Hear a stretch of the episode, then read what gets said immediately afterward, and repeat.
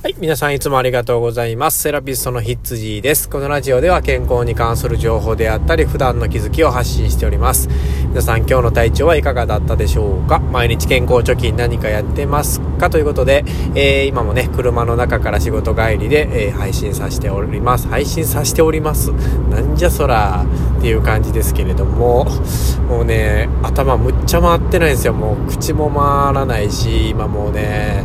眠い。ね、今日はね、もう丸一日めちゃくちゃ忙しかったんですよね。もう目まぐるしく忙しかったですね。もう、ここ何、何ヶ月ぶりでかに一番疲れてますね。まあ、これの言ってる意味もちょっとわからないですけど、噛みまくりで、もう何喋ってるかわかんないですけど、なんかこんな状態で撮ったら面白いかな、みたいな感じで、勢いで撮ってます。で、何にも考えてないですね。何も考えてない。マジで何にも考えてないですよ今日。でもなんかこうちょっと吐き出そうかなっていうぐらいですね。自分の中のなんかこう疲れをラジオで吐き出せみたいな。ごめんなさいね今日はね。まあそんな回です。でえっ、とまあ疲れてるんですけど途中で栄養ドリンクを飲んだんですね。でちょっとだけ聞いたんですよ。ちょっとだけ聞いて動けたんですけどあの仕事終わってでまあもう切れてますよねその効果なんて。むちゃくちゃだるいんですよ今。うんで車で寝たら危ないんで、まあ、ラジオ撮りながらだったら大丈夫かなっていう感じで今配信してますね。うんであんまり最近ねあの栄養ドリンク飲んでももう一つ効かないんですよね。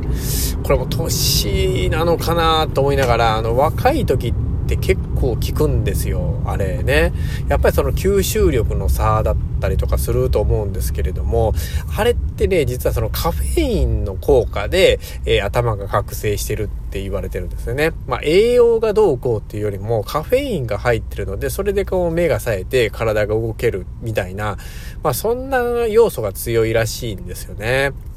でもまあ、あのー、年取ってくると割とそういうのも効かなくなってくるのかなっていうふうに思いますね。しょっちゅう飲んでる人ね。これも効かなくなりますので、ここぞっていう時に栄養ドリンクは使った方がいいなっていうふうに思います最近あの、モンスターエナジーっていうのがね、売れてるんですけどね、なかなか強烈ですね、あれもね。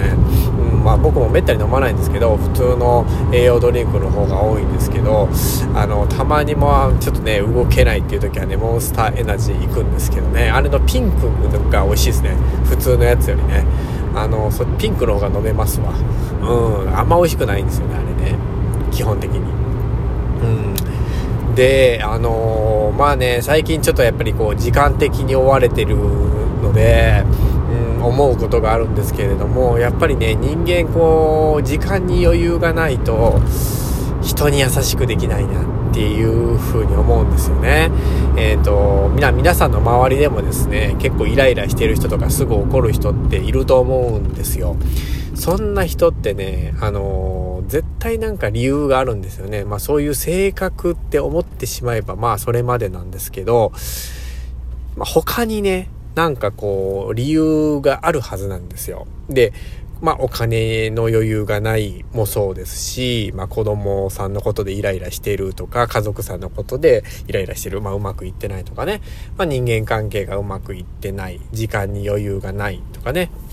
まあ体調が悪いですよね。良くならない。まあこのあたりがほぼほぼじゃないかなというふうに思うんですけれども、あの、ただ単純に性格がすぐ起こりやすいだけじゃなくてね、あの、なんかこう、もやもやっとしてるもの、うん、抱えてる悩みみたいなものがね、絶対その人にあると思うんですよね。まあ自分もそうだと思うんですよ。自分に置き換えてみても、なんかイライラする時ってちょっとこう、何かしらに追い込まれてるような状況の時だと思うんですよね。だから、そういうのも相手に対して思ってあげればですね、まあ多少のね、あの、優しさというか、まあ、しょうがないなっていう気持ちにね、なれるかもしれませんのでね、うん、まあ、この人は何かにちょっと追い込まれてるんだなっていう風に思った方がいいかもしれませんね。なんかこう、ほら、セクハラ上司とか、まあ、ああいうのはまた別だと思うんですよね。ああいうのは一番厄介だと思いますね。パワハラとかセクハラとか。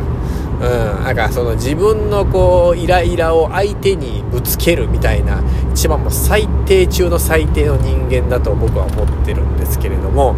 あのー、他人にぶつけるっていうのがやっぱ一番良くないと思うんですよね。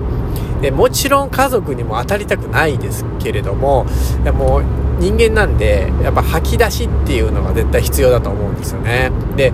疲れてるとかイライラしてる時に、やっぱりその、誰かに聞いてほしいとかね、あの、モヤモヤを取り除きたい、どうにか取り除きたいっていう行動が、やっぱりその、あ人に当たる。っていう行動に出ちゃうかと思うんでね。で、ここで重要なのがですね、この人に当たらずして、このイライラをどう解消するのかっていうのをですね、自分なりに分析して、えー、方法を見つけてほしいっていうふうに僕は思うんですね。で、そうすればですね、結構こう、平和というか、あの、皆さんが優しい世の中に、えー、なるんじゃないかなっていうふうに思います。あの、ちょっとのことで怒らなくなりますしね。あのー、まあ、飲食店で出るのが遅いからイラつくとか、あの、スーパーのレジ待ってるのが遅いからイラつくとか、そういうのも、えーなかなかなくなってくる人の気持ちをね、こう理解していくと、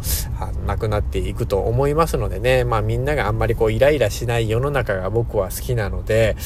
うん、まあそのためにはどうすればいいのか、自分のイライラのこう、常にはけ口っていうかね、そういうのを見つけられたらいいなっていうふうに思うんですね。最近の僕はやっぱりその歩くので、うーん、その歩いてる時に、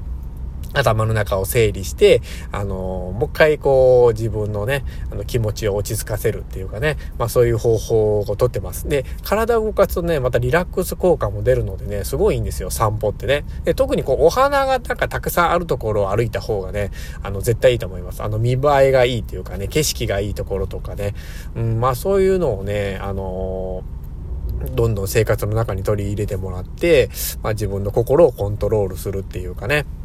あとはね、お風呂にゆっくり浸かるとかでもいいと思いますし、うんまあ、カラオケとかね、人によってそれは違うと思うんですけれども、まあ、あの、運動、軽い運動っていうのはやっぱりね、あの、すごくおすすめかなというふうに思います。えー、皆さんもね、何か自分のこうね、人に当たらなくて、えー、自分のモヤモヤ、イライラをこう、波形口にするところっていうのをね、ぜひ作っていただきたいなっていうふうに思います。えー、なんか、話すことを考えなかったですけれども、それなりに喋れたらかなっていうふうに思いますね。次回はしっかり何かね、あのー、面白い話とか、ためになる話ね、していけたらと思いますので、どうぞよろしくお願いします。セラピストのひっつじでした。では、では。